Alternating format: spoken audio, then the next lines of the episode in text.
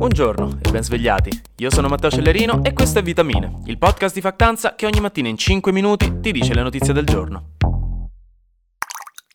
Sapete che c'è? Stamattina mi sono svegliato e ho pensato che volevo cambiare un po' le carte in tavola, ribaltare il modo in cui cominciamo le nostre giornate, famolo strano, come direbbe Verdone.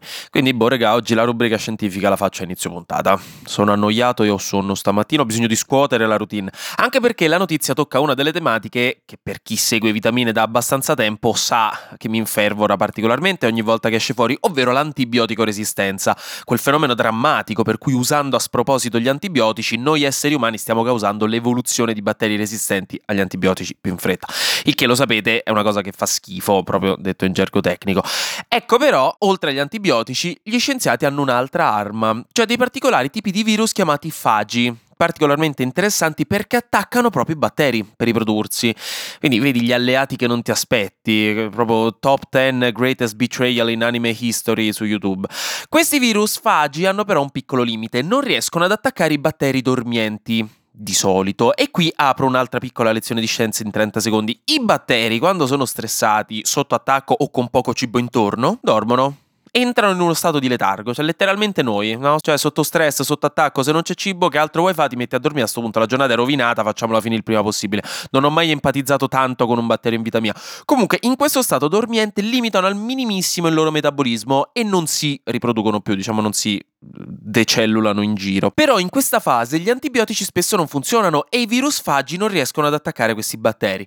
Ecco, degli scienziati hanno pubblicato su Nature Communications, in un articolo che vi linko in caption, la scoperta finalmente di un virus fago che attacca un tipo di batterio, uno soltanto, lo Pseudomonas aeruginosa, però buttalo via, è comunque un batterio pericoloso, quando dorme. Lo attaccano quando dorme ed è il primo virus a farlo nella letteratura scientifica, quindi è una scoperta ragguardevole e un passo in avanti molto importante per trovare nuovi modi per combattere i batteri resistenti. Per ora non è ancora chiarissimo il meccanismo per cui riesca ad attaccare questo batterio quando dorme, forse il batterio lascia scoperto un piede quando dorme, che si sa quello è l'unico punto debole dai mossi sotto al letto di notte, tutto il resto che sta sotto la coperta è al sicuro. Scherzi a parte, forse perché riesce a risvegliarlo utilizzando dei meccanismi chimici particolari. Lo studio di questo virus comunque porterà a molte conoscenze scientifiche in più. Tra l'altro questo virus si chiama Paride, nome iconico che molti ricorderanno non per quel banale personaggio dell'Iliade, ma per il personaggio di Orlando Bloom in Troy, un grande smash. Ora invece abbiamo di nuovo la rubrica di persone che fanno cose, di cui due sono un po' tristi, mi dispiace. La prima persona oggi è Gigi Riva, che ha fatto la cosa di morire. Gigi Riva era una leggenda, un'altra leggenda del calcio italiano e mondiale, come Beckenbauer, anche lui morto poco tempo fa, e aveva 79 anni, è morto di attacco cardiaco. È stato un nome storico della nostra nazionale italiana di calcio, ma soprattutto del Cagliari, visto che gli fece vincere l'unico scudetto della sua storia.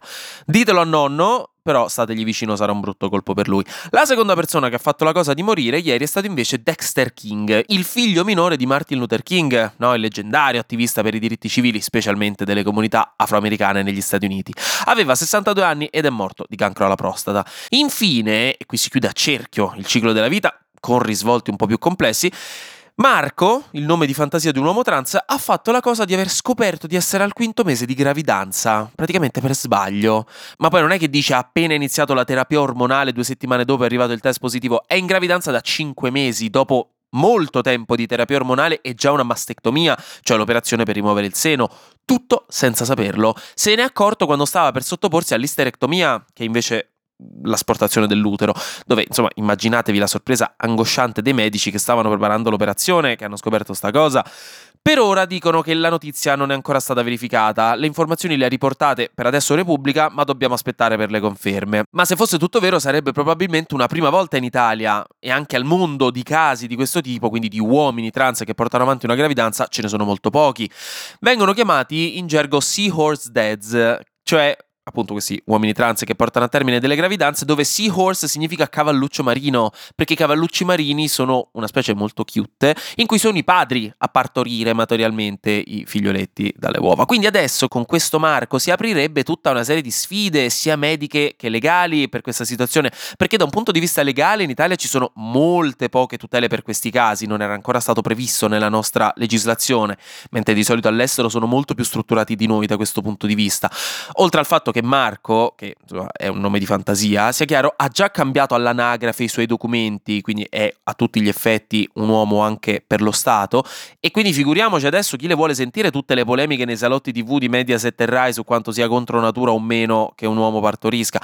Ma anche da un punto di vista medico questo sarà impegnativo, sarà una sfida per capire se la gravidanza possa essere portata avanti senza problemi, anche perché un aborto in questo caso potrebbe essere complicato da portare avanti viste le tempistiche avanzate, 5 mesi, e visto che da quello che sembra la gravidanza non sarebbe stata voluta, non era nei piani.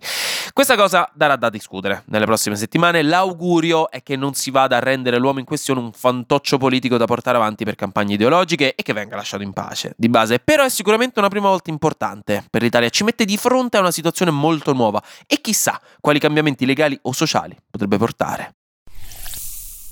E infine Flash News. Secondo la Coldiretti, che ha analizzato i dati dell'Istat, la crisi del Mar Rosso potrebbe portare a dei danni economici per le esportazioni agroalimentari italiane, che verso l'Asia raggiungono un valore di 500 miliardi di euro e avvengono al 90% per vie marittime.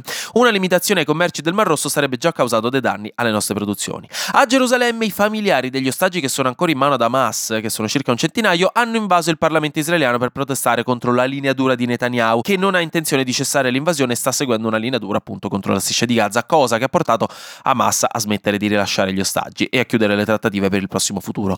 Infine, la compagnia petrolifera Exxon, quella stessa simpaticissima azienda che aveva scoperto l'esistenza del cambiamento climatico tipo negli anni 60 o 70 e che ha fatto di tutto nei decenni per affossare la ricerca scientifica e continuare a fare miliardi, ha denunciato 2 fondi di investimento etici che hanno comprato delle quote societarie e che stanno portando avanti delle spinte per limitare in maniera più impegnativa le emissioni dell'azienda. Exxon non vuole che la salvaguardia del pianeta vada ad intaccare i suoi profitti, letteralmente è di questo che si parla, per farvi capire la portata del buon cuore di chi ha interessi economici nel mondo dei combustibili fossili, e quindi ha denunciato questi 2 suoi azionisti. La motivazione è che questi azionisti stanno chiedendo di cambiare radicalmente i prodotti e la strategia economica della società in una maniera eccessivamente disruptive, addirittura arrivando ad eliminare alcuni dei suoi prodotti, e questo non è accettabile. La cosa pericolosa è che se Exxon vincesse rappresenterebbe un pericoloso precedente che potrebbe indebolire le future lotte climatiche, specialmente a livello di fondi di investimento etici, che sono quelli che hanno un grosso potere, cioè quello economico, per cambiare le cose da dentro. Anche oggi grazie per aver ascoltato Vitamine. Noi ci sentiamo domani, perché sarà successo di sicuro qualcosa di nuovo e io avrò ancora qualcos'altro da dirvi. Buona giornata e buon martedì.